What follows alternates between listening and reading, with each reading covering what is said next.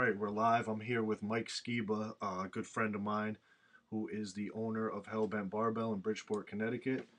Um, he is, what, fifteen years in powerlifting?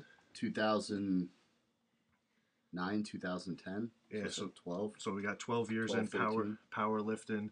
Um, multiply lifter, the second person in Connecticut to squat one thousand pounds. Um, recently inducted into the C T Powerlifting Hall of Fame. And we're here to talk some shit today. So uh, why don't we just introduce introduce yourself, and then we'll get into uh, the talking points. Um, not much to say. I'm, I uh, I own Hellbent Barbell, um, tiny little powerlifting gym in Bridgeport, Connecticut. We're coming up on our sixth year anniversary in February. Um.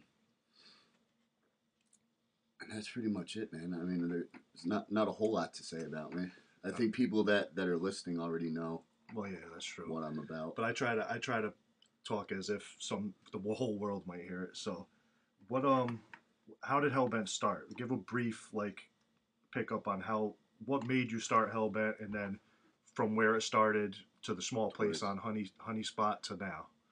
So, um, we we started Hellbent in, like I said, two thousand sixteen. I was training up for a long time up at Hardcore Fitness up in Shelton, Connecticut. They bounced around to a couple different spots. So me, my father, um, Rob Tanini, Jim Davenport, we were all training together. We were hopping around from, you know, Shelton. Then a gym opened up in Stratford called The Yard. They closed down. Then we were driving all the way up to Powerhouse, you know, three, four times a week, and it just got too much. And then, uh, New Haven Powerhouse? Yeah, New Haven gotcha. Powerhouse. Um, and now, then, back then, was that geared a little more towards powerlifting more than it is now? Because now it's strictly bodybuilding. Yeah, no, there was, I mean, there was a couple, you know, powerlifters up there. The only reason we went up there is because they had a monolift.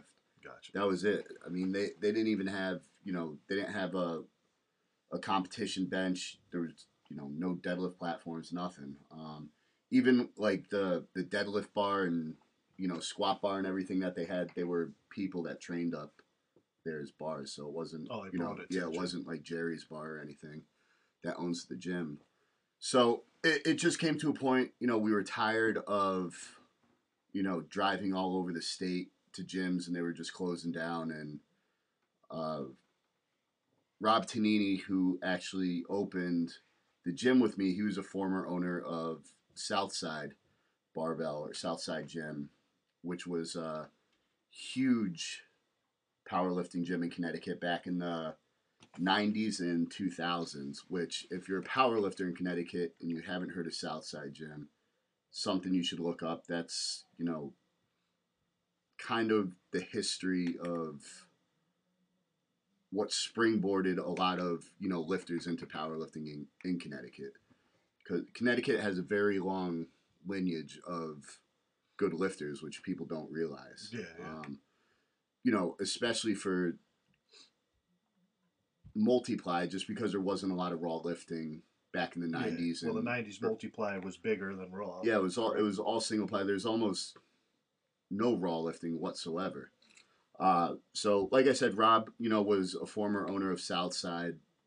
Um, we put our heads together, opened up Hellbent on Honey Spot Road in Stratford, and that was a tiny little gym. You you went there a couple times. Yeah, yeah. It was, you know, like eight hundred a, square feet. Yeah, it was like a thousand square feet, and that included like the bathroom and a closet in there also. So, you know, the a- actual like training space was about eight hundred square feet, and we, you know, got to the point where we were busting at the seams with people, and, you know, Saturdays and Sundays, you couldn't even, you know, you couldn't even bring, we got to a point we made a rule, you can't bring your bags in. You got to leave your shit in your car because it just got too, too crowded. So, um, that, and then, you know, rent was, you know, going through the roof there. So, you know, we said, screw it. We found a place in Bridgeport where we're at now.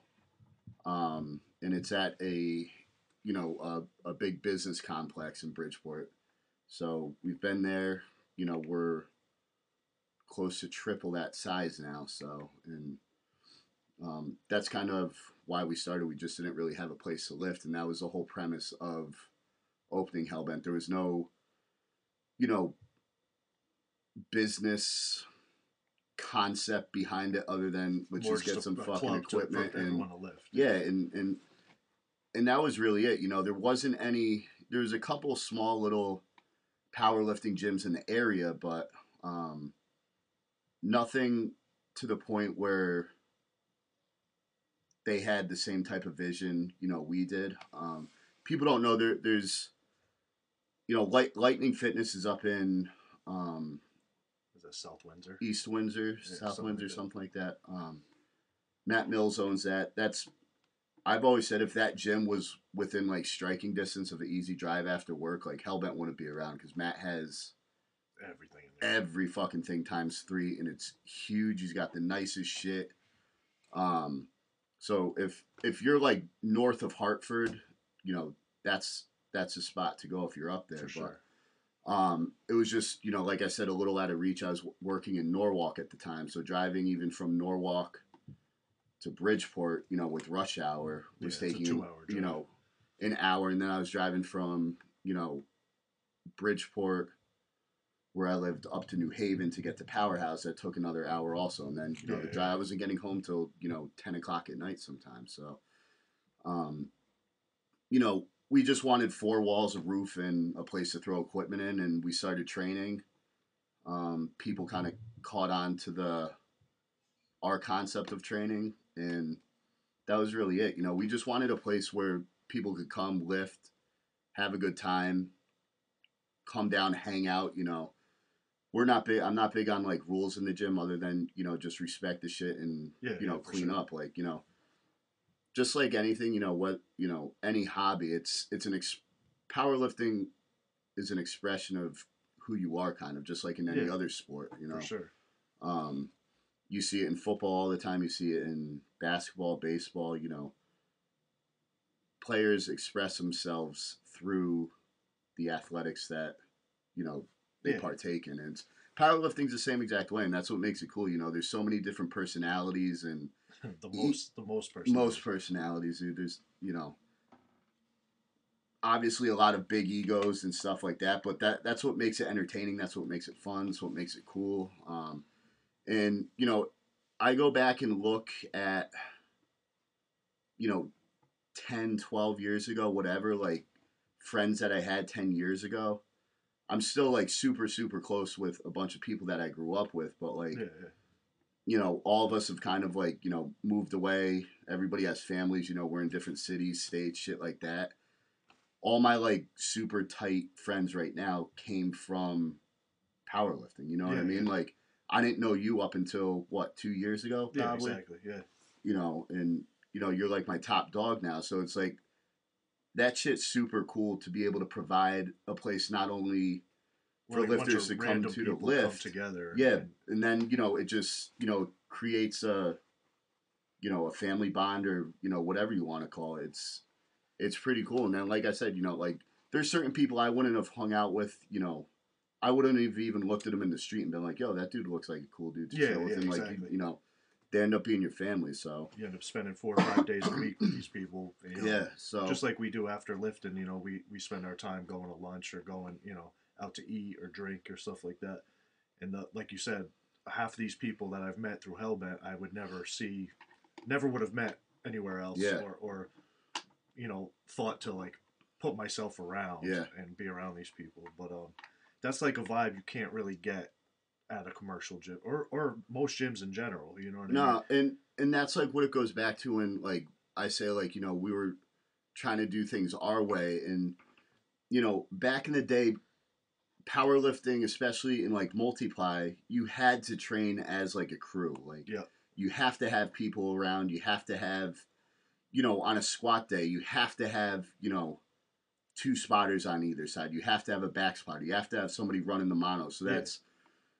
you know, six people plus yourself that you need just to get through a squat session, and nobody else around here was doing that. Yeah. So, you know, that was like a big thing for us. And like, I just started reaching out to people like, yo, come down and squat like on Sunday, or, you know, our big bench night is Fridays. And then, you know, people enjoyed that because it pushes you, it motivates you. Well, you yeah, know, for sure. You see people, you know, calling other people out for their bullshit or, you know, that shit. Like, oh, what about, you know, that shit sucked, dude. Like, yeah, yeah. You know. You're better than that, or take it again, yeah. whatever it may be. So, then even, you know, you don't have to be, you know, you're a way better raw bencher than I am, but, you know, we could, you probably outbench me by, shit, at this point, maybe two hundred pounds, but. Well, that's coming back, that's coming back from injury. Um, you know, even if you're getting outbenched by somebody by one hundred pounds, you could still push each other and grind with each other through Absolutely. a training session. But, yeah. you know, if if you're there, you know, at a gym by yourself, just kind of going through the motions and, you know, going off a program and, you know, there there's no real drive or push or, you know, you're not going to take that extra ten pound, you know, jump or twenty pound jump because in the back of your mind, you, what if I if, get hurt? What if no one's there? Yeah, if I don't get hurt, or if I miss it, I'm fucked. Like, and then there, say, there's like, big like trust that comes with that too. And then like that's kind of how some of the bonds are built too. Like, you know, even some of the guys at the gym that I'm not as close with, mm-hmm. just being able to trust that they that they have your best interests, and, yeah. and and the fact that you know you're safe when you know they're spotting you or you're spotting them and stuff, and that just builds like kind of like an unspoken bond between yeah, yeah. everybody. You know yep. what I mean? And then the the other big thing is, you know, I've we've been open for, like I said, six years.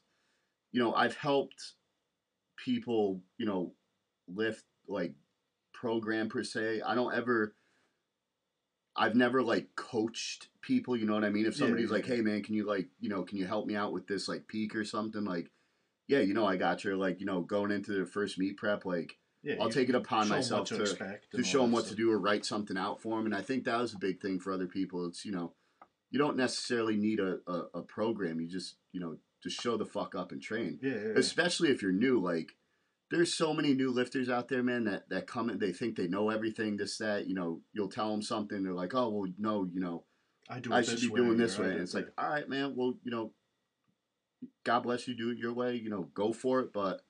Well, that's, I mean, I think that's what's separating now the, the, the best guys or or the bigger guys versus the little guys, not in size, but what they accomplish is, is their ability to, uh, you know, take what other people say and absorb it and, yeah. and learn, you know what I mean? Um, and those usually become the best lifters, the ones that want to learn. What, like, that's what I mean. Like, they absorb everything. Like, like when I come down, when I first started coming Friday nights, I'm picking your brain, I'm picking Drew's brain, I'm, you know. And Drew learned from Vinny, and yeah. Vinny learned from, you know, yep. and it just trickles down. But then there's other people that that we've seen and that you see other places that, you know, like you said, they're stuck in their ways, but then those people aren't progressing like they yeah. should, you know what I mean? And you kind of have to be a sponge and kind of soak in yeah. everything it, you can. And it it can become, you, you know, if your first time in there, can be a bit overwhelming on a busy day because there's so much going on and, and all the advice and everyone's telling you something and, and even like I, I get you know caught in the sauce sometimes of I love helping people, you know, calling attempts, you know, handing off shit like that. And you know, Friday nights it'll be, you know, two hours into a bench session, I'm like, fuck man, I haven't done shit tonight. yeah, you yeah. know like um But that's the cool part, dude. Like, you know, you, you get what you put into the sport, and it gives you back what you've put into it, you yeah. know? Well, that's um, what that's what I think's made Hellbent from a eight-person club gym to yeah. a, what, seventy-five member now yeah, or pretty something? Close. So, you know, it, it's it's that atmosphere. It's that, um, you know, that style coming down from the leadership, from you guys, from you and mm-hmm. Jenna, and, and trickling down. Um That's what made it successful is, you know, even the, the biggest, strongest guys in there will help. Uh, yeah. You know, we had that a kid a month ago, sixteen-year-old kid, mm-hmm. and we all stopped what we were doing yeah. to help him. You know yep. what I mean? And, and that, that's what made this gym kind of expand so fast. And there, there's that whole, you know, perception that Hellbent's like, you know, walking into, you know, North Avenue Prison in Bridgeport. Like, yeah, yeah. you know, we're not there like, you know, choking people out and getting into fist fights and shit yeah, like that. Yeah. Like, you know, the whole fuck you mentality of Hellbent is, you know, we kind of march, or not kind of, we do march to the beat of our own drum, but we're super passionate about what we do, the lifters we have, you know, the and team anyone, that we have. Anyone that joins is, yeah, is, ju- it, is on that team it's, it's, from day one. It's the know? same exact way. You know, you come off the street and you come into the gym, like, that's it. You have everybody's full attention. They're helping, you know. But I think because it's so intense when you go in there sometimes to train and people see it in the videos that they get, it almost pushes them away a little bit. Yeah, you know, yeah, like yeah. a lot of, you know, the commercial gyms or the more, you know, uh, friendly powerlifting gyms, it's more of kind of just like an open gym, come in, train, do your shit, and but, go, you know? But it's also has that commercial, like, edge vibe where it's not a group lift. And yeah, no, not at help. all. You got to go ask a stranger yeah. for help. You know what I mean? And a lot of people don't want to do that. To me, that's more intimidating. Yeah. I don't want to take a huge squat with three people I've never met before that who, you don't know if they know what the hell they're doing. Yeah, exactly. You know what I mean? I'd rather come with you guys a million times. Yep. You know and, what I mean? And it's what once people get onto that and realize, you know, how dope it is just to be around people and pushing each other. Like, there'll be nights, you know, people aren't even it's it's their off training night on like a Friday, but they're coming, you know, traveling a half hour, forty-five minutes, whatever, just to come to the gym to hang out, chill, and help. Yeah, yeah. Because they want, you know, their training partners or their, you know, crew, whatever. Just just because you don't train together doesn't mean you're a training partner, you know, like. Exactly, yeah. We've got, you know, that, you know, uh, Facebook group and everything, so everybody's talking to each other, you know, even if they're not at the gym. So everybody knows what's going on. Um, like a lot of people don't squat on Sundays, but they come down to the gym on Sundays because they know everybody's exactly. squatting. So, yeah, yeah. Now, what do you think? Um, would you say there's like a resurgence in multiply powerlifting again, or do you think it's just powerlifting in general due to? I think it's just powerlifting in general. So, it, when I did, you know, my first meet, I forget, it was probably two thousand nine. Um, I did, you know, my first meet I did just in a singlet, no wraps, no belts, no nothing. Yeah. yeah. Um, and multiply was very big. Like the. Well, was that was that um, like to that specific meet, or was that kind of the norm back then? That was just kind of the norm for um, a raw meet. It was just kind of yeah, singlet and go. The, you know, the first maybe four or five meets I did, I you know I did a raw no wraps, and then you know I did a couple meets in wraps and yeah.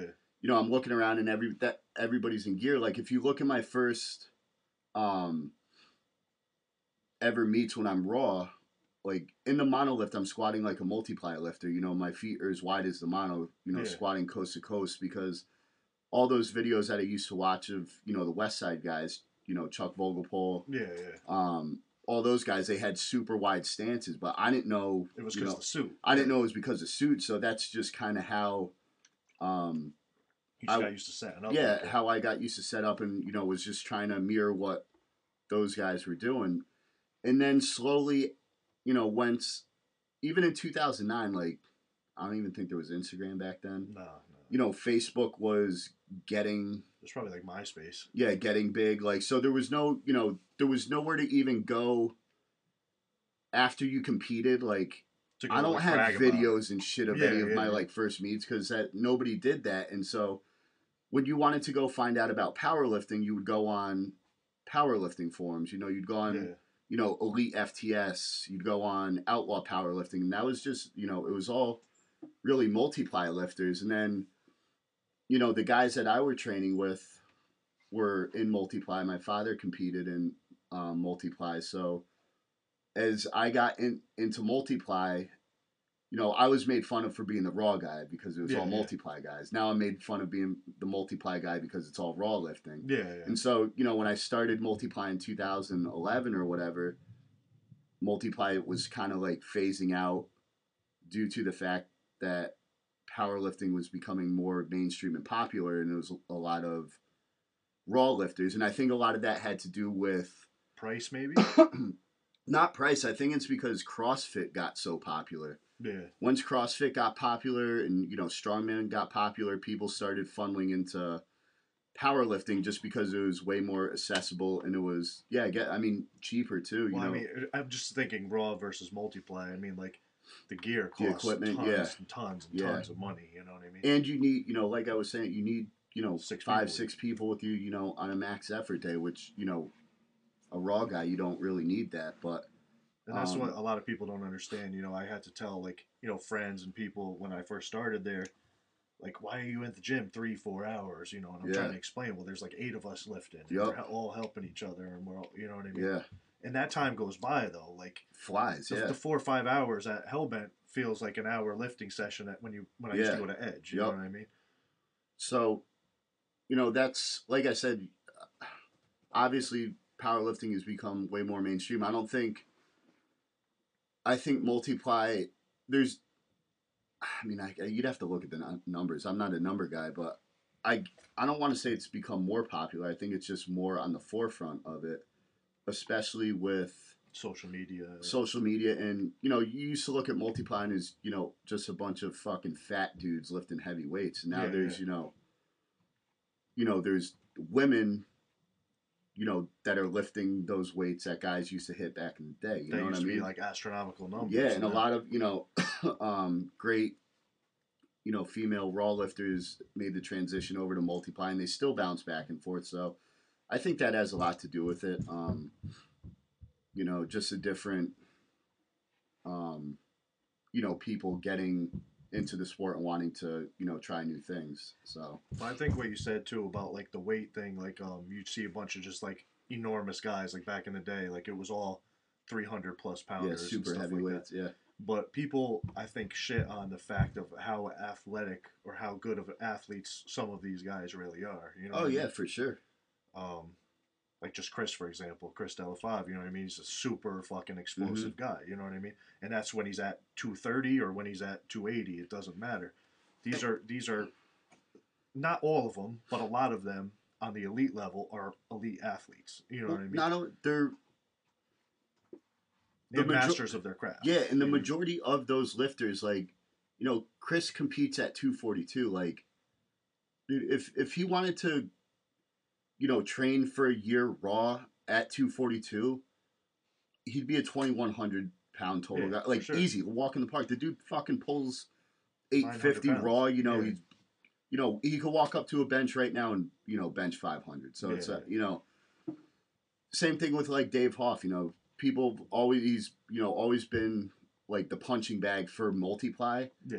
Cause he was but like, best. Yo, you don't bench a thousand pounds after squatting, you know, twelve hundred pounds if you're not strong. Exactly. Like, that dude probably benches, you know, six hundred raw. Like, oh, for sure. It's just people are like, oh, then why doesn't he sleep? Because he doesn't fucking give a shit. That's not how yeah, what yeah, he competes. And that's not what he wants to do, you know what I mean? Yeah, it's just like, you know, oh, well, why don't you do it raw? It's like, all right, well, you know, I'll do it raw. You put a fucking shirt on well, or, you know, you know, a squat suit on and you do it. People you know? think it, it's easy with the shirt or with the with the gear. You know, I, I was guilty of that when I first started. I was like, oh, I'll just throw this on and I'll squat a thousand yeah, pounds. Yeah. And then the first time you put me in a shirt, I didn't know what the fuck I was doing. Yeah.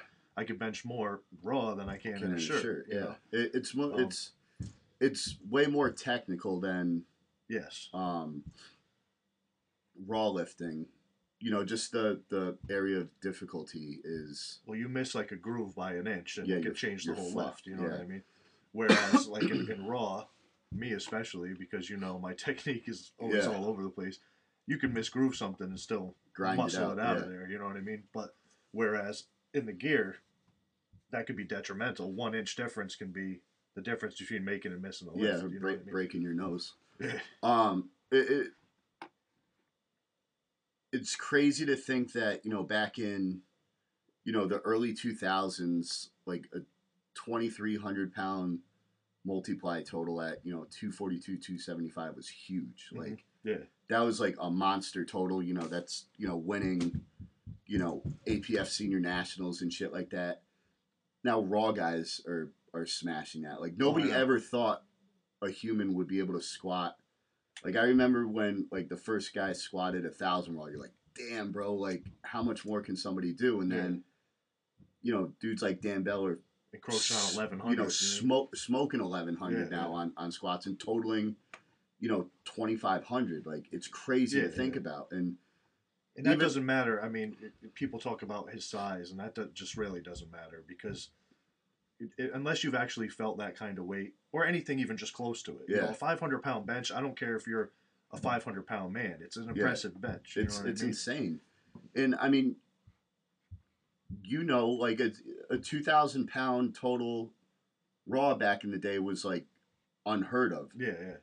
And now dudes are popping up, you know, out of the woodwork totaling, exactly. you know, two thousand pounds, you know, dudes are close to hitting it at, you know, one eighty-one, one ninety-eight. Like, yeah. it's fucking crazy, man.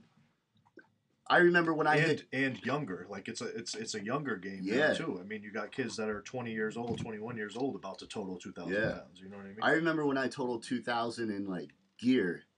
I was like, fuck yeah, man, I finally did it. And then, like, you know, you look at it now and you're like, oh, damn, like, that, that's whack. How I get to twenty-eight hundred, you know what I mean? What's the biggest gear total?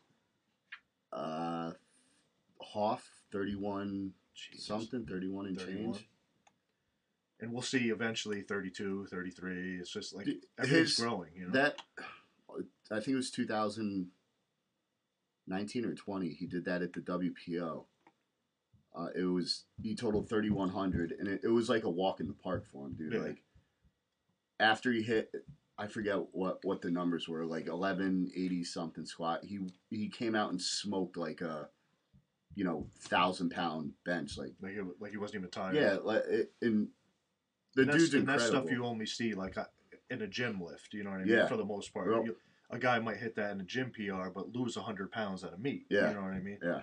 Um, so to be able to tie that all together in one day, people don't realize how impressive it is unless they do it. You know, dude, what I mean? Even, I mean, fuck the whole thirty-one hundred pound total. Just just to go out and link together. You know, your last meet was almost a perfect meet. Yeah. Um, that's hard to do, dude. Like to go nine for nine and have a perfect day.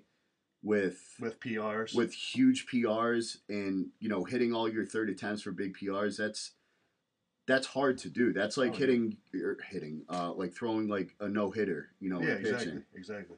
Um, and everything. Now, don't get me wrong. It's, I mean, we, we should maybe rephrase that. It's very easy to go nine for nine if you wanted to. Yeah. If you're, you know, sandbagging yourself, yeah. which well, that's what we're going to talk about too. I have that written down. A lot of right these now. Motherfucking online coaches.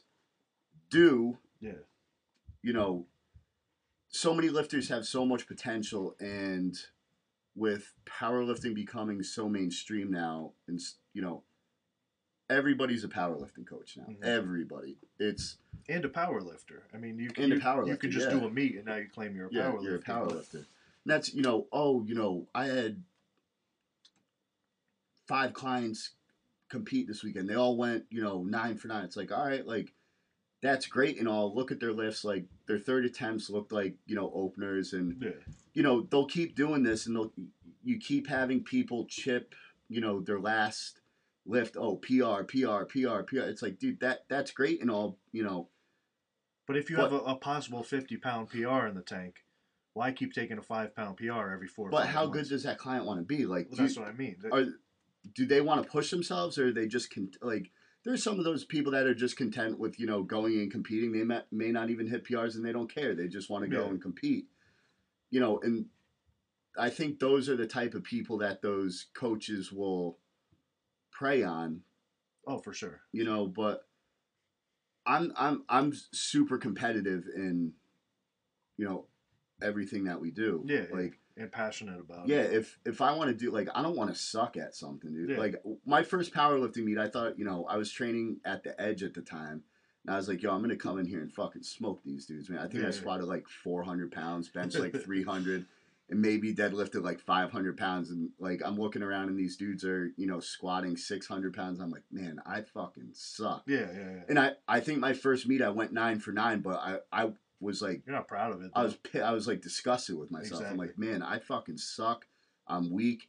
And from that point on, like, it was a constant push to get. And I said it at the Hall of Fame inductions. Like, Billy Mimnall had the biggest total in Connecticut history at the time, twenty-three oh three. Yep. I had that fucking number written on everything. My toolbox at work, my mirrors at home. Yeah, yeah.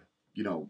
on the bottom of my chucks, you know, the strap of my suit was written everywhere. And you're not going to get there just going, you know, chip P Rs at every single meet, especially when you're starting with a fucking thirteen hundred pound total. You're going to run out of time before you yeah, get you, there. there. There's that certain element. It's either you fucking want it or you don't, you know. There's some real dogs in the sports, and then there's some pussycats, you know what I mean? Yeah. And like, well, here's so so touching on that, the the part that's hard for me, just like it is for you, because we've talked about this recently, is, you know, the passion we have for the sport makes it very frustrating when we see people that have more of that, like, oh, well, it's just you versus you mentality. Yeah, like, right. Oh, if I go out there and hit a five pound P R on my total, like, I'm winning. You yeah. know what I mean? But, like, seeing people content with coming in eighth in their weight class and, and twenty-first in the meet, I, I just, it, it's hard because, like, as a coach, you want to help everybody, but also as a coach that's so passionate, I want myself and my clients and my team to be the best. The best, right. You know what I mean? And I don't know where that got lost in translation, where I, I think because powerlifting's so big now, people it's because just, it's so watered down. That, well, that's what I mean. How, like, how did it become that? Is it because of social media? You, you, you want to know what a lot of it has to do with is there's so there there's a meet, a local meet almost every weekend. Like, it's yeah. not hard to find a powerlifting meet. And, you know, back in the day, I even when I started, there was there was meets everywhere. But, like, you know, if you look back, like, you know, like when my father competed, um, you know, like the early two thousands and stuff, like there weren't meets like in Connecticut like every other weekend. There weren't even meets Maybe in like, like if you'd find one New York and Massachusetts. Like, these dudes were driving out to like Pittsburgh for like the closest meet. Yeah. And so there was like real competition going to those meets because that was the only meet, you know, for the next couple months, like on the East Coast or something. So yeah, there was yeah. actual competition there. You know, any...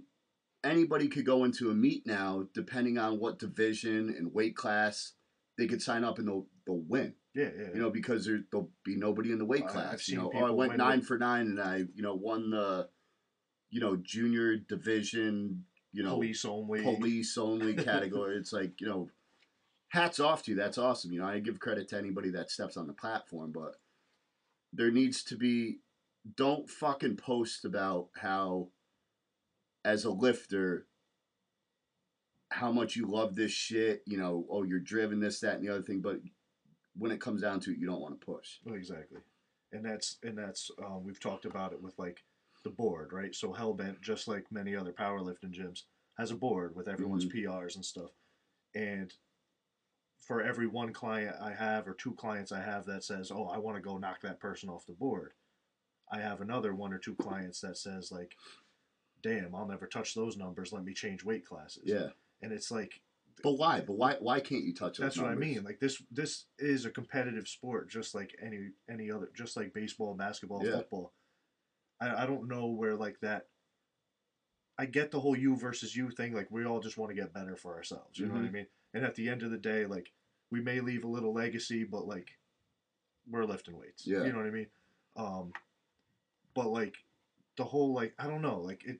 This isn't just fitness. You know what I mean? Like, if you're going to edge and you're just working on getting better, losing a couple pounds, getting getting a bench a little stronger, like, that's different with yeah. the you versus you thing. But if you're going to compete, like, fucking compete. Yeah. You know what I mean? Yep. Um, like, my first ever competition, I just got talked into doing it, like, six weeks out. And I did it, and I was the only person in my weight class. Yeah. You know what I mean? So they hand me a trophy at the end, and that's just like getting a participation trophy. Exactly. Like, when you're a kid. Like, I... I had no interest in putting it up on my wall or nothing. Yep. All right, I won best two twenty, but I was the only two twenty. Yeah. So what the fuck's the point? You exactly. know what I mean? And that's what, you know, like, open powerlifting has become so big because there's so many meets.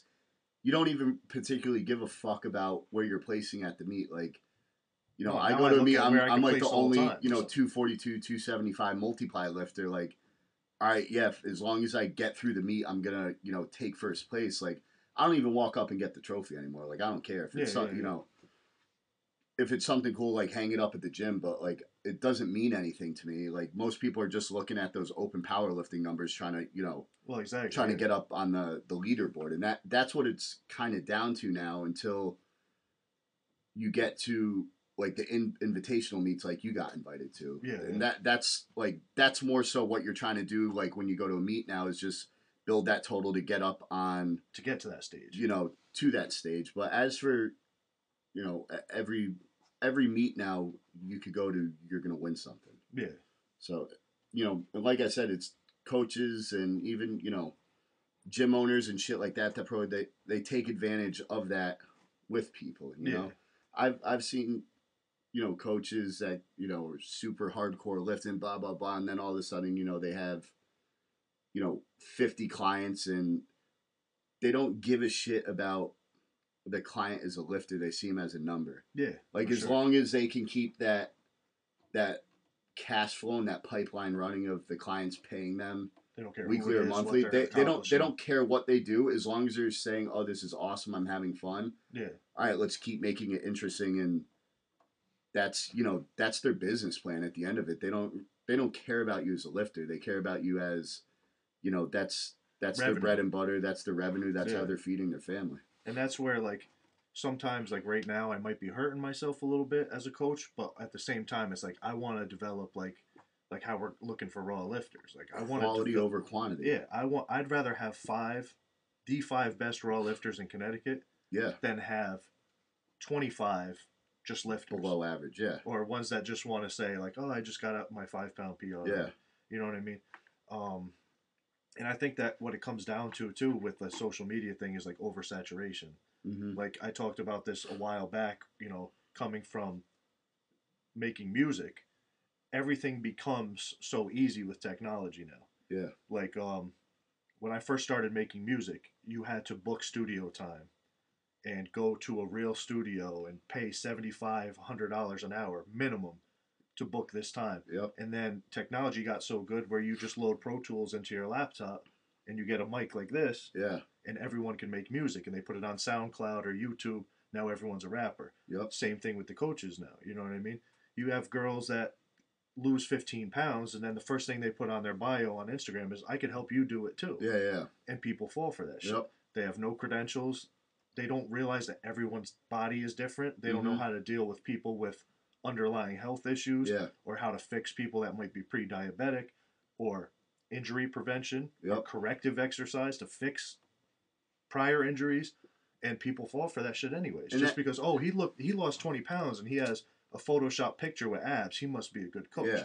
You know what I mean? And a, a lot of people don't, there's a huge difference between, you know, when you talk to people and they're like, oh, my coach programmed me this, and it's like, well, did your fucking coach program it for you because, you know, it's a weakness or something you need to work on? Or is it programmed? They just sent it to all forty ju- clients. Just because he's he's programming you. Like, yeah. a coach, paying for a coach and then paying for a programmer are two totally different things. Mm-hmm.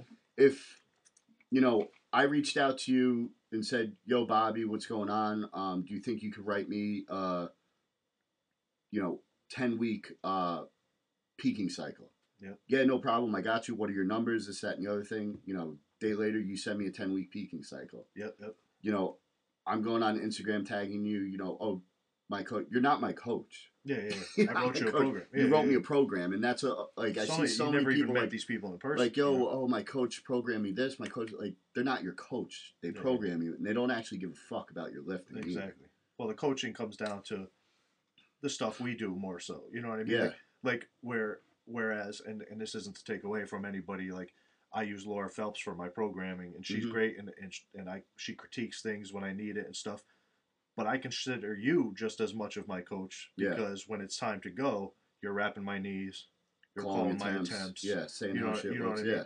So, and, but she's more larger scale because she's top-notch, you know what I mean? She's also the GOAT, too. That, well, that's what, what I'm saying. Laura's so, been there, done that, you know, yeah. she's... So that's, like, a probably a bad example, but what I mean is, like, you know, I see people all the time just selling these like fifty dollars cookie cutter programs yeah. and, and, and using like a big name, like, oh, I use Joey Flex or whatever, yeah. whatever it may be.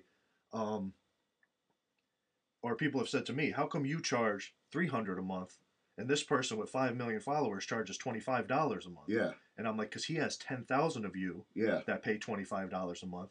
And he copies and pastes yeah. your program. Yep. You, you don't ever actually speak to them. Some of them have people that answer their emails. Yeah. You know what I mean? So th- that's why, it, rather than a personalized thing, you right. know what I mean? So that's why, like, a real coach will be there to call attempts, mm-hmm. critique your form, and that, you that know, shit like that. Like, that goes back to what I was saying about, you know, coming down to the gym. Like, we opened a gym. I'm a gym owner. If you want to come down and lift weights, like, you'll be getting coached up the entire time you're down there lifting sure. weights. We've never like, just let someone sit in a corner. Yeah, confused. And just, like, nobody ever just comes in and kind of lifts and then, like, leaves. Like, yeah.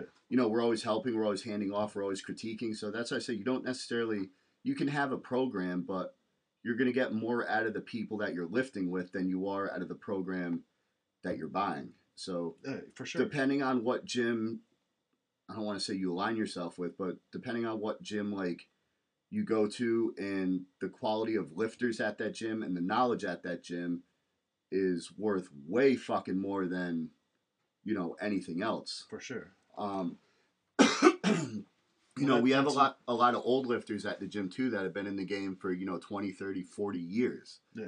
lifting, you know, they've never used a coach in their life. No. Like, they've, they've forgotten they, more shit than we they, know. They have, you know what I mean? They have training partners, and they coach each other. Like, that's how it was back in the day. Yeah, yeah. So, that knowledge and is... And they in, compete in yeah, the gym. Like, yeah. Not just out of competition. It's like, you know, we're all going in there today. That That's like the whole, like, we've talked about the big fish in a little pond thing, too. Like, everyone wants to be the strongest at their gym. Yeah. But if you're the strongest at your gym, you're in the wrong fucking gym. You're in the wrong you know gym, what I mean? Yeah. I sat there and got fucking absolutely bullied by you and Chris for fucking yeah. six months squatting. You yep. know what I mean? I'm squatting raw six hundred, six hundred fifty pounds. You guys are pushing nine hundred to eleven hundred fucking pounds every week. Yep. You know what I mean? But it's only going to make me better. You know what I mean? And it worked. Yeah. It worked. Well, that's what I mean. And, and prior to that, I was chasing Will around. Yeah. You know what I mean? And that's just how it works. But then there, you got other people that may see me or may see you and they're like, oh, they're too strong. Let me stay away. You yeah. know what I mean? Whereas you should be inviting that that competition, that learning experience, mm-hmm. that, that push, that kind of pressure. You yeah. know what I mean? And I'm I'm the last person that's, you know, if there's new people that are coming into the gym that are lifting, like, I'm the last person that's going to be like, yo, get the fuck out of the squat. Like, I got, you know, get out the mono, I got to squat. Yeah. Like, I'm I'm usually end up fucking myself because yeah, I dropped like, what I'm I doing and I was let's like, fix you yo, first. let's let's fix this, like, yeah. you know, let's have a day for something, you know, so you could build off of this. And that's that's what I think um, is important to let people know, too. And we've been pushing a little bit on Instagram and, and social media is, um, you know, though we have, you know, we, we, we talk about the strongest gym on the East Coast and all that stuff. We have some very beginner people, too. And yeah. and, and we welcome that. Yep. We want to figure out a way to create those people that are benching one hundred pounds and mm-hmm. squatting one hundred eighty pounds. How to make them the best lifter they yeah. can be. You know, and what it's I mean? Dope to see, dude. I, I, you know, I, I tell people all the time, it's, you know, you, your two thousand pound total is just as important to you as somebody going out and hitting their first thousand pound total. Exactly. Like, if you guys are putting in the same amount of work, like, it's just like that two thousand doesn't overshadow his no, no. one thousand. Like it, it's, you know, you guys both put in the work, you guys, you know, both grind for that, you both earn it. So it's it's comparable in that sense. You know, yeah, it's yeah, yeah. so like that's what when people are like, oh, you know, I'm not strong enough, that that that's a bullshit excuse because, you know, we always invite everybody in, and the coolest thing is watching people learn, like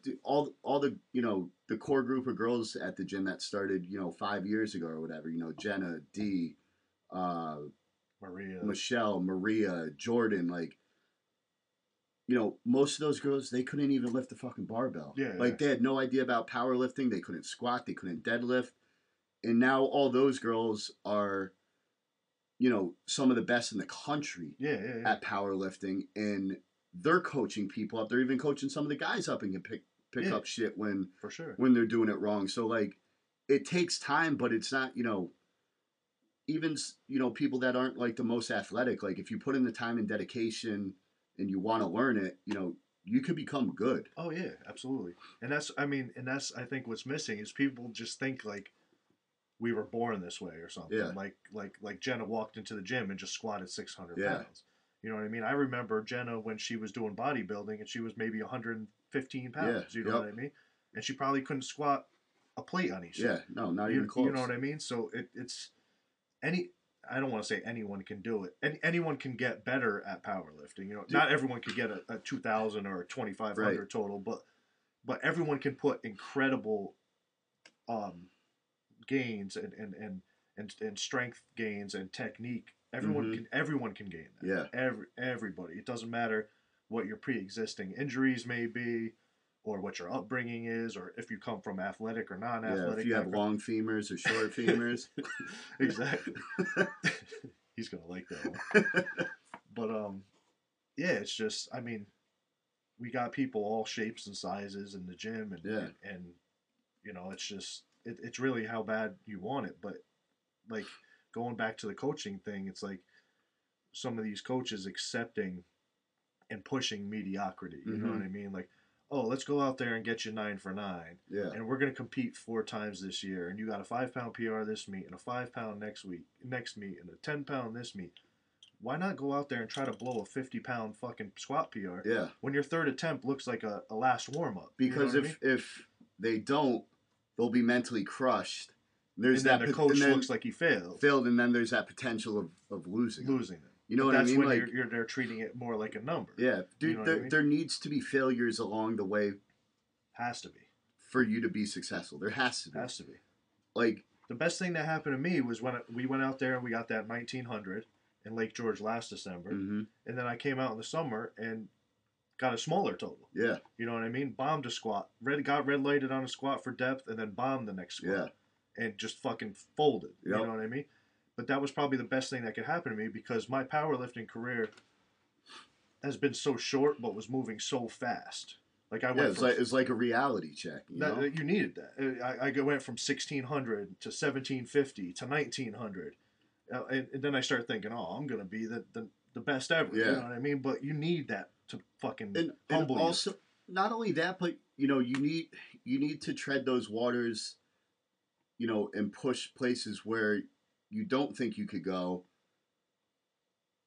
because then, you know, if you're afraid of failure, you're never going to push yourself. Exactly. So now it happened. You know what I mean? Like mm-hmm. you got red lighted on a, a squat for depth. Like, mm-hmm. all right, that's out the window. You know, that's in the back burner. It's happened before. Yeah. You haven't bombed out of a meet yet. Yeah, yeah. But like, even, you know, when you bomb out of a meet, like, you know, you're pissed off, you know, you're miserable for like a day or two, you know, just put in fucking three months of time and effort and shit like that, and you know it happens, but but then people like us are like, we gotta get better now. That we gotta figure and like out I'm not afraid. Out. I'll go to. I'm not afraid to fucking bomb out of me. I, I don't give a fuck. If, if I happens, bomb out, I bomb out. out. It happens, you know. You know? I mean?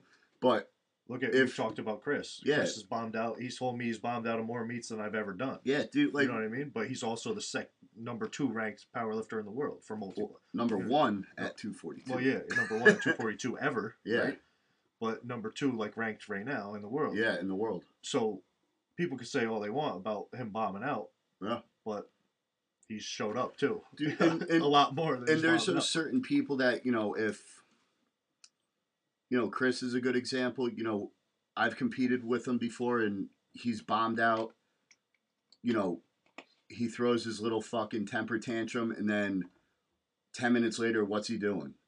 Spot. He's helping everybody out, Rapping spot, knees, coaching whatever. people up. You know, it happened to Jenna at, you know, the first W P O. W P O, we flew all the way to Orlando. Um, you know, she bombed out on bench. You know, and you know how Jenna gets when she gets upset. You can't talk to her. You yeah, can't yeah, say yeah. anything. So it's, you know, you let them decompress or whatever. And then, you know, you get over it. And same thing, you know, she's in the back warm-up room, you know, helping, you know, load weights for people, you know, yeah, cheering yeah, yeah. people up, you know, making sure people, you know, have what they need. And there, you need to have those experience of failure to make yourself better. And and that's also like this the selflessness that has pushed like Hellbent forward, but is pushing the sport forward. You yeah. know what I mean? Because if everyone that bombed out or hit a shitty lift in a meet or in the gym just left mm-hmm. or said, fuck this, it's not for me. Yeah. There would be nothing left. Nothing. You know what I mean? Because all the best of the best have all failed. Yeah. You know what I mean? Dude, and, and like you, you look at like and this isn't all, but I'll say most of like the great lifters, they don't have very big egos, dude. Like, no. You could go, they're just like average people. You could go up and talk to them. Like, they're those certain people that think they're bigger than powerlifting. Oh, I'm the greatest at this. I'm the greatest at that. Yeah. Like, but those usually aren't shit, even the best dude. Guys. Like, it's usually shit. Someone with an eighteen hundred yeah. total that's super. eighteen hundred, fuck. thirteen hundred, yeah, fourteen hundred. Yeah, I've, I've, I've fifteen, seen it. Like, you know, you know it's. You've seen it, the guys coming to me I'm talking shit on Instagram yeah, with a with a sixteen seventy total or shit. You know? It's that old saying, empty barrels make the most noise. You yeah, know, yeah, usually yeah. if you got to fucking talk that shit, you usually don't have much going on to be talked about. Exactly. Well, so what what... what do you have coming up? You know, you just, you, we were up in Lake George. Um, you had an awesome meet, and then you just got what, the invite to to the American Pro meet in um, Virginia for July.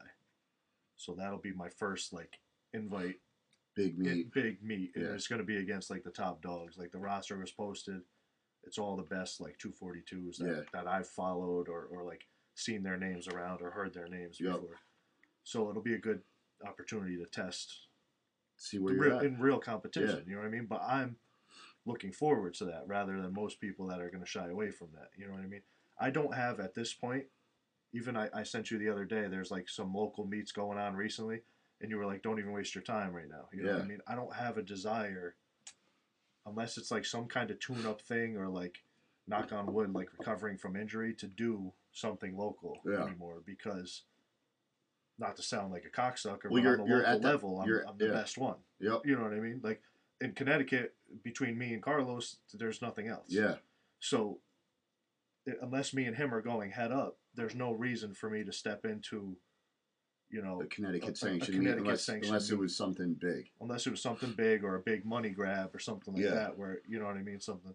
But even at that point, like, you, you know, you could have meets where people are dropping, you know, money, you know, five hundred thousand, fifteen hundred, you know, yeah. two K for great lift, you know, or great lifter, best lifter.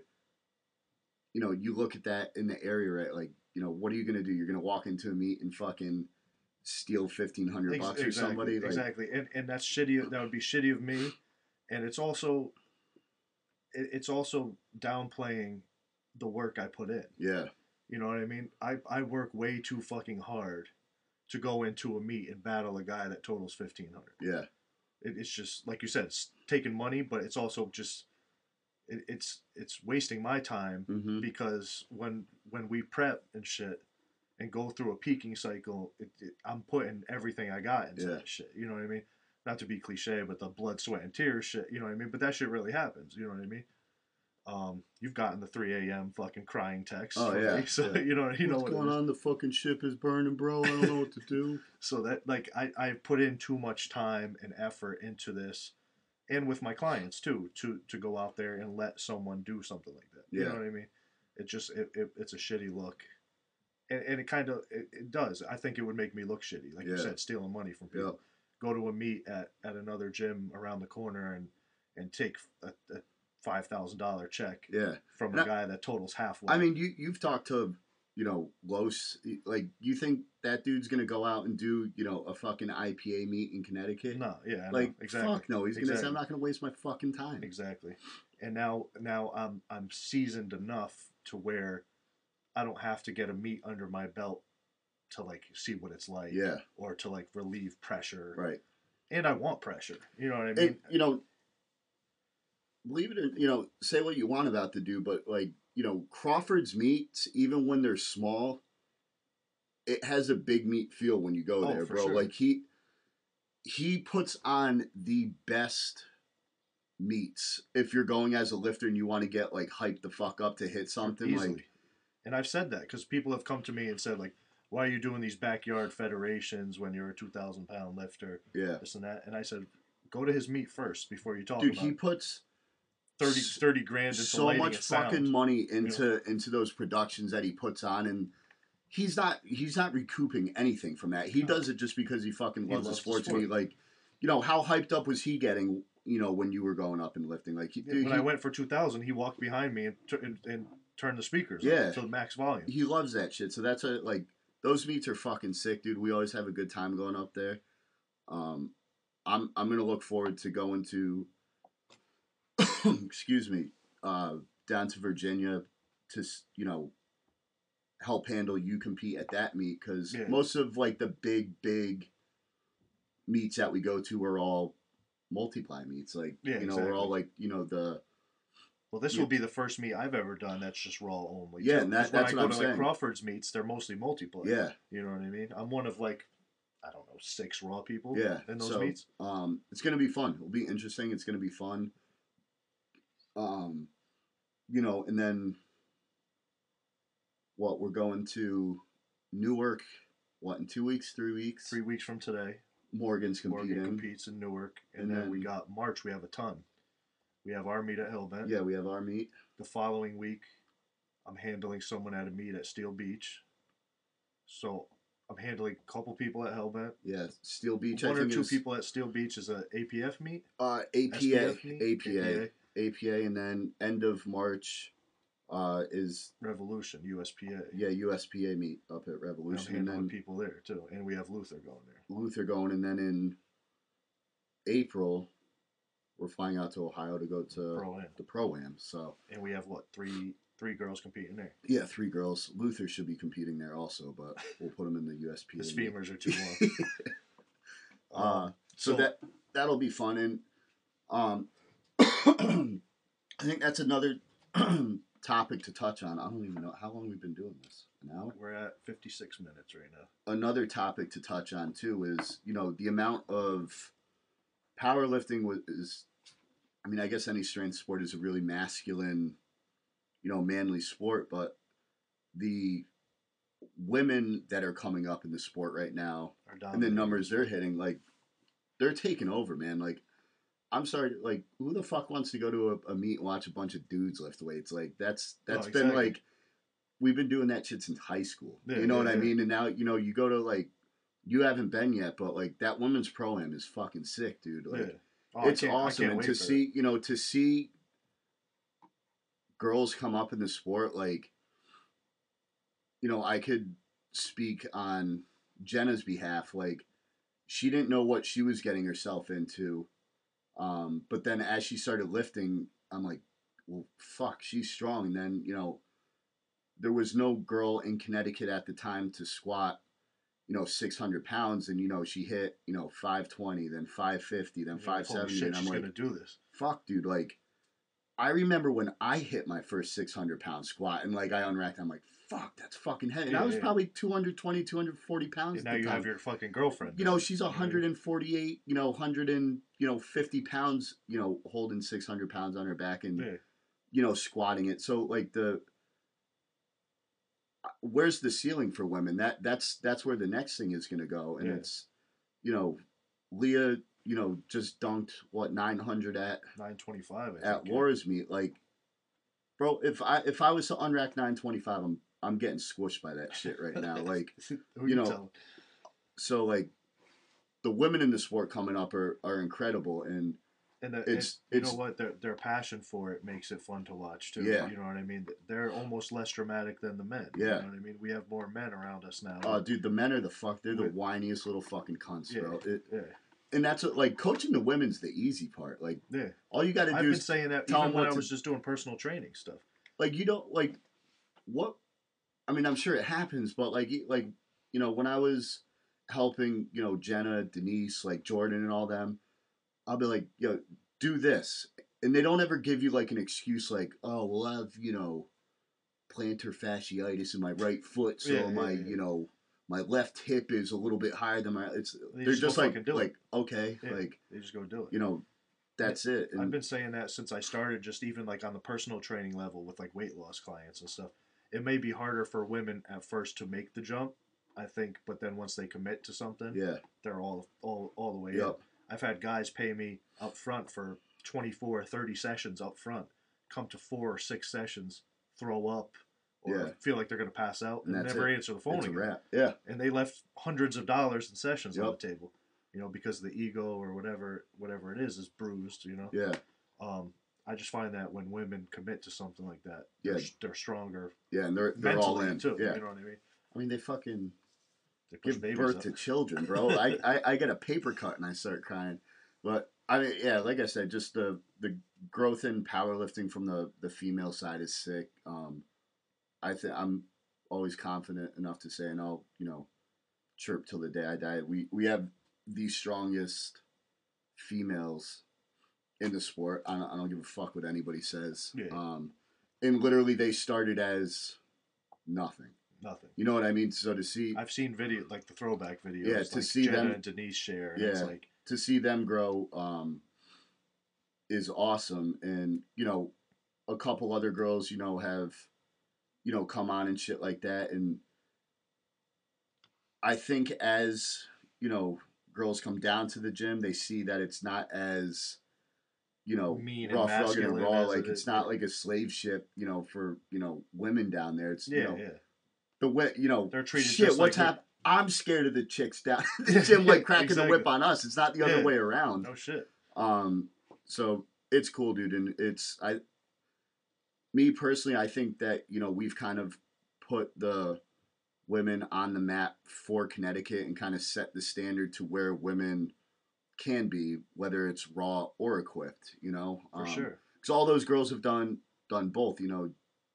All of our girls have competed raw and equipped. You yeah. know, Jenna's gone raw, single ply, and multi ply. Denise has gone, I think, raw. raw yeah, she's multiply. she's gone raw sleeves, raw wraps. You know, multi ply. So, um, Jordan too. You know, if if anybody's out there listening, which I hope people are listening since we've been talking for an hour, but like, if you're a chick, yo, reach out to our girls at the gym and talk. Like, yeah, like. Ask them shit. They've been there. They know. They know how to do it. Like, and they started with nothing. Yeah, started you know with I mean? nothing. And like, there's there's some girls that I see right now that are lifting and like just getting into it, and they have way more of a base and foundation than you For know sure. some of our girls. Just because of lift. how popular fitness in general is. Yeah, right now, you know what I mean. But every um, girl's in the gym squatting. Yeah, you know, people weren't doing that before. Yep.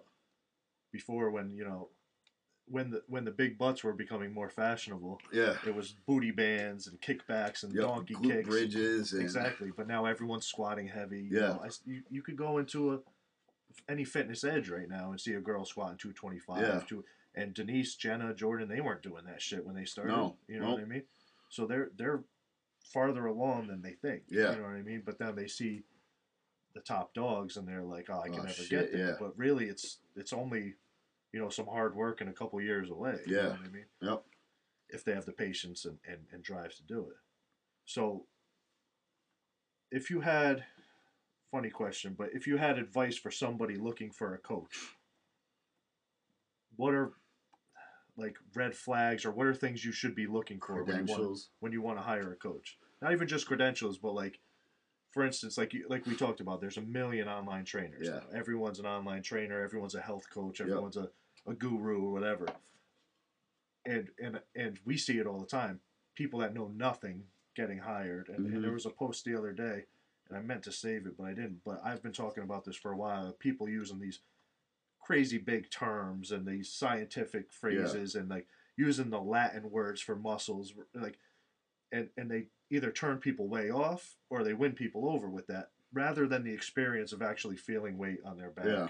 or, or being in the gym. I, I used to, you see guys that coach that don't even lift anymore.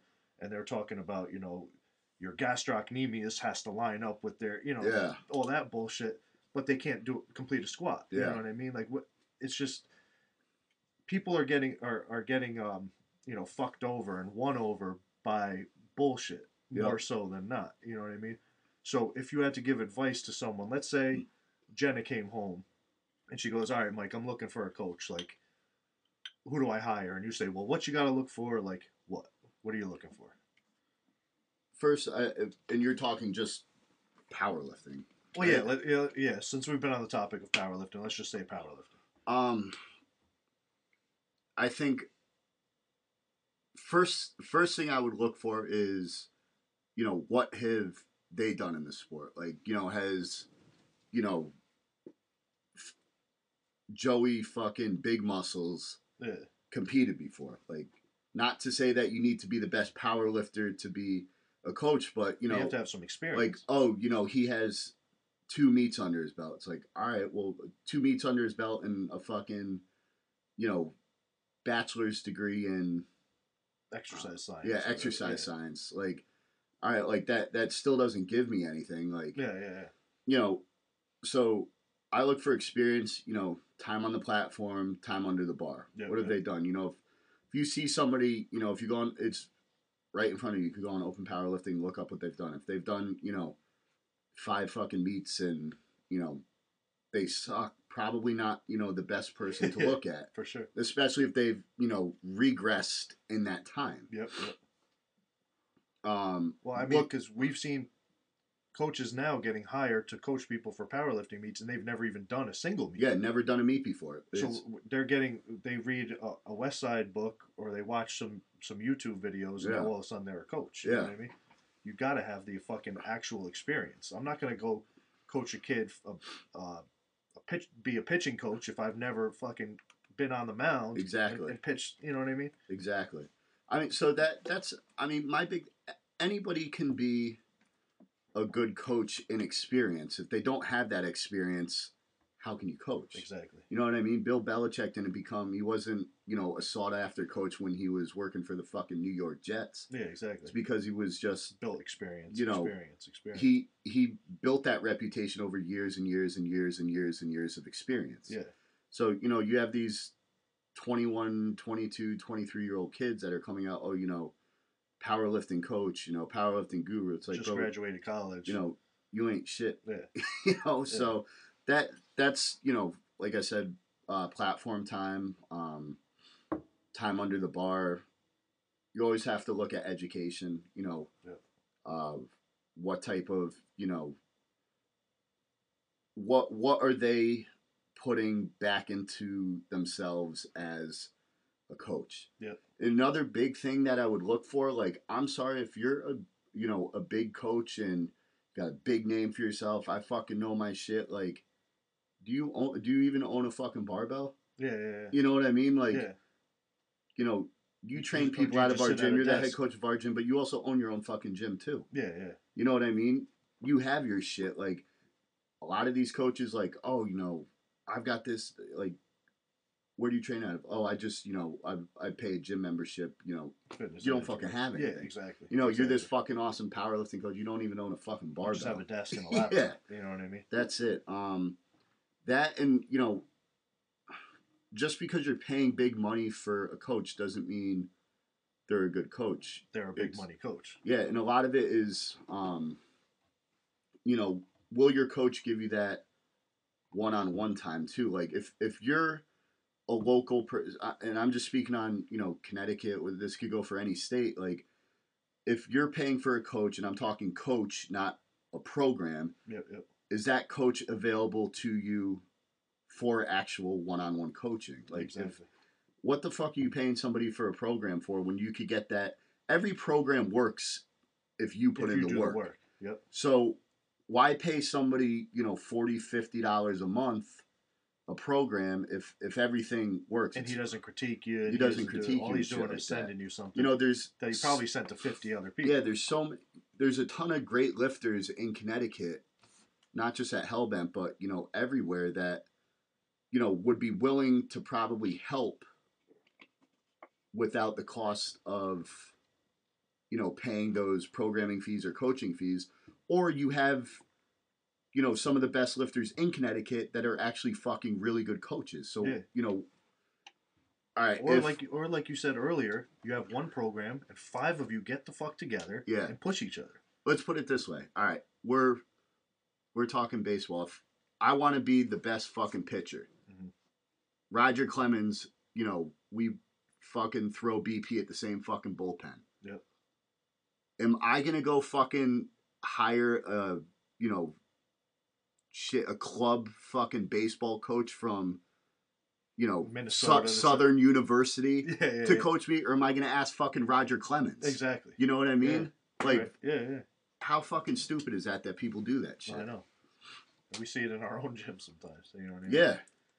Um, what are we at? one ten.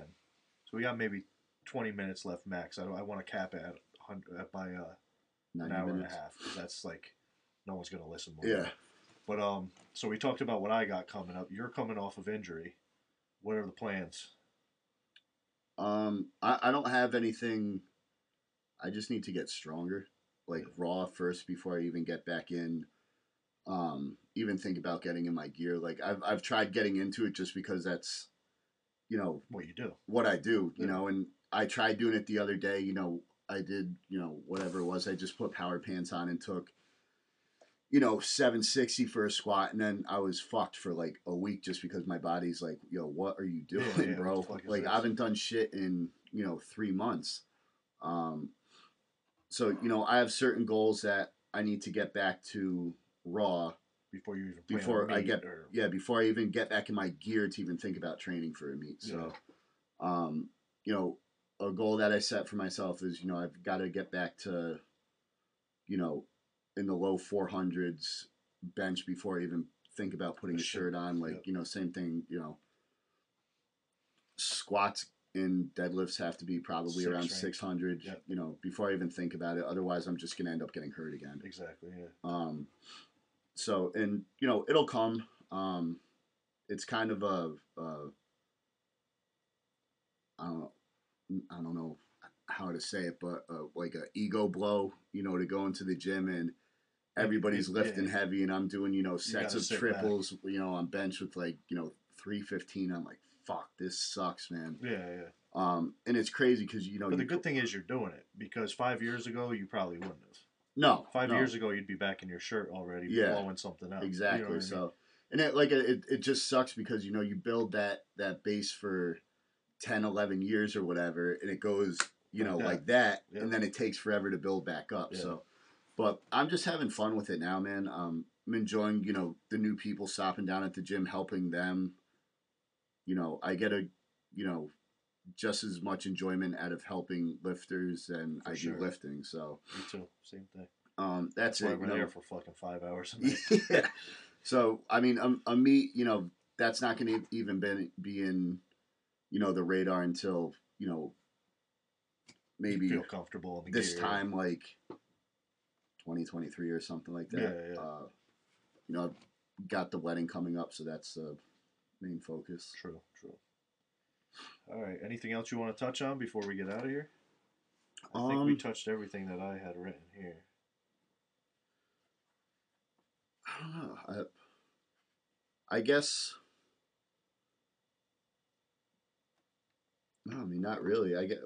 What would you say for yourself as, because I mean you're you live in this industry, it's you yeah. know, it's ingrained in you, you're on the platform doing what you do, you're you know at your gym, you know, personal training and stuff. I guess what are your goals, you know, for the next year or so as as a trainer, as a lifter, you know, for yourself, and what would you say to new lifters that are looking to, you know, possibly come on with you as a coach to try and, you know, all right, well, I guess cross cross that bridge? So as far as me, I mean, you and I have talked and we're keeping certain things under wraps, but as far as myself as a trainer, I do need to expand. Um, I want to get a bigger place. I want to um, obviously touch on all the West Side stuff. You know, get all that stuff going, West Side certifications and everything. Um, I just want to be able to provide a, a more well-rounded approach to everything. Like, as you saw from the beginning, I was big into keeping, making and keeping everyone athletic. Yeah. Rather than just just the, the main three movements. Now, do you, know do you I mean? think with... how much you've put into powerlifting over the past two years that's helped you as a personal trainer and kind of absolutely. changed you your direction on how you look at things? Oh, or? Absolutely. I've, I've absolutely changed a, a lot of how I train. Um, technique wise too, you know what I mean? I see what's more efficient. Mm-hmm. Um, as a personal trainer and doing more just like fitness and athletic based stuff first. Um, I wasn't, I was always form first, but the technique was different. You know, yeah. if that makes sense. Like, um, you know, if you're squatting everything for, for ten reps, twelve reps, six reps even, and, and I'm, I'm teaching kids to be more explosive or whatever. I did a lot. I kind of went over the top with sport specific stuff, right? Rather than just making them an efficient all around athlete. Athlete, yeah. You know what I mean? And um, powerlifting kind of showed me how to be more efficient, faster. Yep. Um, you know, more technically driven, to even just down to every little thing, like, you know, screwing in your feet before a squat and stuff, yeah. rather than just getting under a bar, just up, down, up, yeah, down, yeah. up, down. You know what I mean? So um, it taught me, you know, first to become more efficient as a lifter, but then creating more efficiency in athletes and, and helping explain better, you know, why we're doing the things we do and, and what, how this is tra- transferring over. Like, not everyone wants to know. And I'm not one of those, like, dick-swinging coaches that's going to, like, talk your ear off on why we do things. Like, yeah. some a lot of people I train just want to know that it works. Yeah. You know what I mean? Yep. So they say, like, how am I get faster? I give them this, this, this, this. And they say, okay, I trust you. And yeah. we go. But powerlifting has given me a better idea of how things transfer to mm-hmm. each other. Because even with just our three main movements, there's a million exercises we do that relay directly over yeah. to a squat yep. or to a bench, you know what I mean? And um, and the same thing with training an athlete. Um, there's a million different exercises you can do to make your shoulder more mobile to throw a fastball, or make you jump better to mm-hmm. dunk a basketball, or whatever it may be, or, or quicker first step, um, you know, when the quarterback calls hike, yeah. you know what I mean? There, there's a million different things you could do. So it's definitely helped and gave me a, a, a different, a broader perspective and approach to yeah. training people. Um, so that's just what I, what I'm doing is just constantly, you know, I just want to keep learning and bringing a better approach to clients. Um, because I know, unlike a lot of coaches, that I still don't know shit. Yeah. You know what I mean? Like, always learning. That, I mean, that's a harsh thing to say about yeah. myself when I'm trying to get clients, yeah. but like, in, in the broad span of thing, there's so much more to learn. Yep. There's always stuff to learn. And a lot of fitness and powerlifting is all trial and error. Yeah. There's going to be shit that's worked phenomenal for you that Won't doesn't work, for, work for me at all. Yeah. You know what I mean? So you got to listen to cues. You got to try shit. You got to be willing to go out of your comfort zone and try mm-hmm. new things. And some of it's not going to work. And then you got to go back to the drawing board. Yeah. And that's where a lot of people are lacking it. Yep. And I've had to do that with clients. And sometimes it's like a uh, an ego check for me, where I got to come back and say, hey, we've gone four weeks with this plan, and it, I don't see much improvement. Yeah. So let's go back and let's try something different. Yep. You know what I mean? But I'm not too ashamed to tell people if I see that. Yeah. You know what I mean? So um, this next year, yeah, I just want to expand. And you got to be more of a coach and stop being a friend to people too. Well, that's like, very true. That I think that's that's what is holding you back business wise too. Like, you don't like fucking people out of money, and you always want to be there to to help your clients exactly. more so than, you know, just. I'm the guy like, oh, well, I'm short this week. I'm like, yeah, don't worry about it. Get yeah, me, get me next year. Yeah. And I mean, I do that at the gym all the time. Like, I don't fucking charge for drop-in fees. Like, you want to yeah. come down and lift weights, like. But that's also like. Passion that that's because of our passion for yeah. the sport. We want to see people get better. I got into this prior to it being like a huge money grab. Yeah. You know what I mean? Like six, seven years ago when I started this training thing, it wasn't as like abundant. Yeah. Like, there wasn't a million not. social media trainers. I see people now, even kids I train, that they they start a fitness page. They're juniors in high school and they have yeah. a fitness page. Yep. And they're like, oh, soon to be coach. And yeah. This and that. It's like, you don't know anything. You train, you work out with me. Yeah. You know what I mean? And then you follow a program, but you don't know why you're doing yeah, it. And exactly. you've never even asked me why yeah. you're doing it. Yep. You know what I mean? And, and but the problem is, it's so easy now. Yeah. And everyone's a fucking coach. And, and um, you know, I believe and I know that you and I are in it for the for the right reasons. Oh, you know yeah. what I mean? Like Dude, you said, you started this thing as a eight person, eight member club. You yeah. know what I mean? And now it's it's grown to what it's grown because of how you treat the people you're around. And, yeah. and you've said all the time, like, this isn't my gym, this is our gym. Whenever yeah. someone posts, like, you know, thanks for what you do for this gym, you're always like, it's our gym, it's our gym. Yeah. You know what I mean?